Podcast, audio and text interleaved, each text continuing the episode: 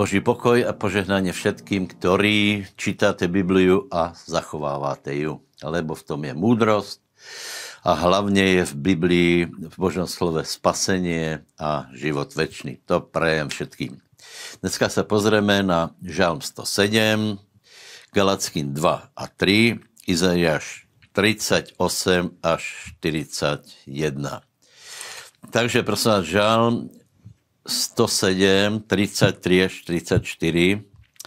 E, tu je celkom zajímavé konštatovanie, sice, e, sice žalmista to hovorí o tom, že Boh je ten, ktorý určuje ráz prírody, v ktorej žijeme. Hej? Obrací e, e, vody na pustinu, naopak púšť na úrodnú zem.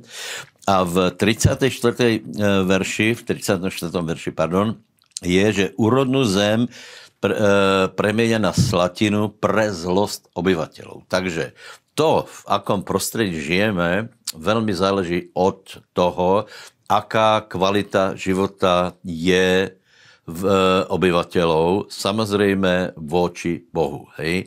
Keď sa tam páchajú veľké bezbožnosti, znamená, že, že e, príroda se chová nedobre a to spôsobuje Boh.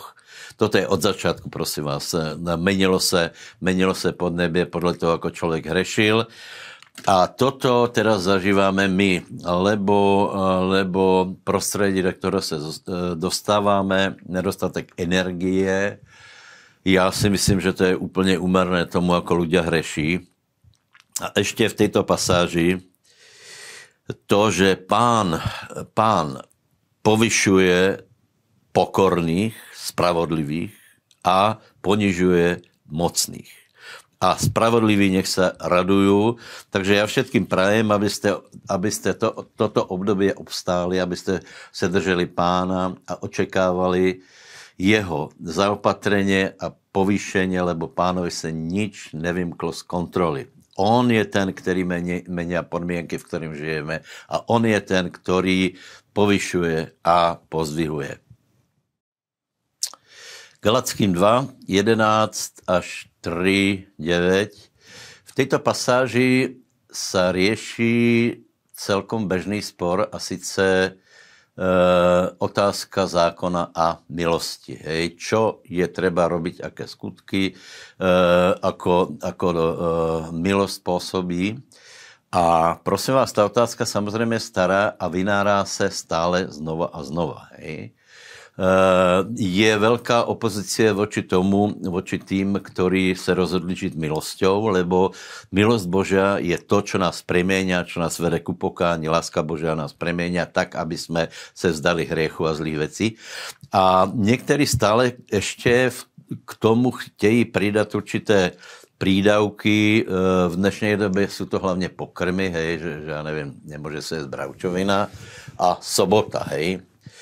Pavel to rieši úplne jednoducho otázkou a tu otázku chcem položiť aj všetkým, ktorí sa e, chcete vydať týmto smerom. Hej? Galackým 3.2. Len by som chcel zvedieť od vás, či ze skutkov zákona ste dostali ducha, či z počutia viery. Samozrejme ze skutkov zákona, z dodržovaní soboty alebo z dodržovaní jedál, nikdo nebude mať lepší vzťah s neviditeľnou osobou.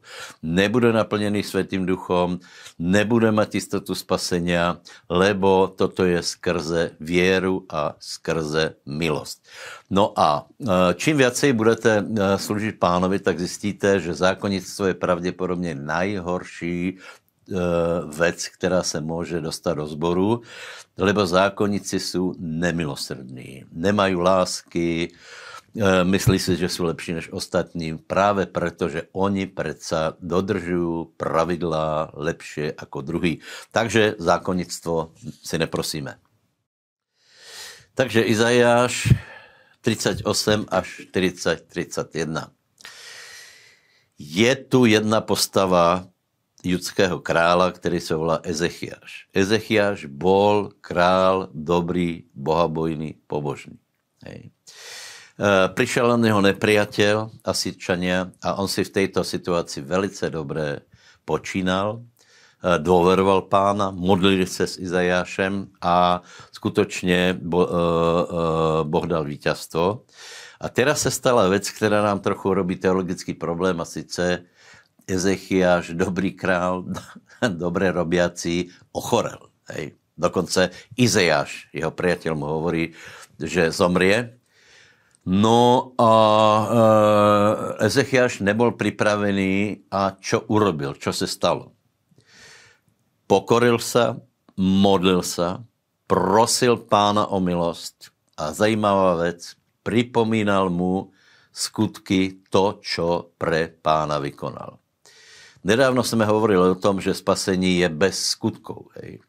Ale že skutky nie sú treba v našom živote, to je veľký omyl. Samozrejme, e, Boh pozerá na to, akým spôsobom žijeme, ako dodržujeme Bože slovo a pozerá na to, ako my bojujeme za jeho meno.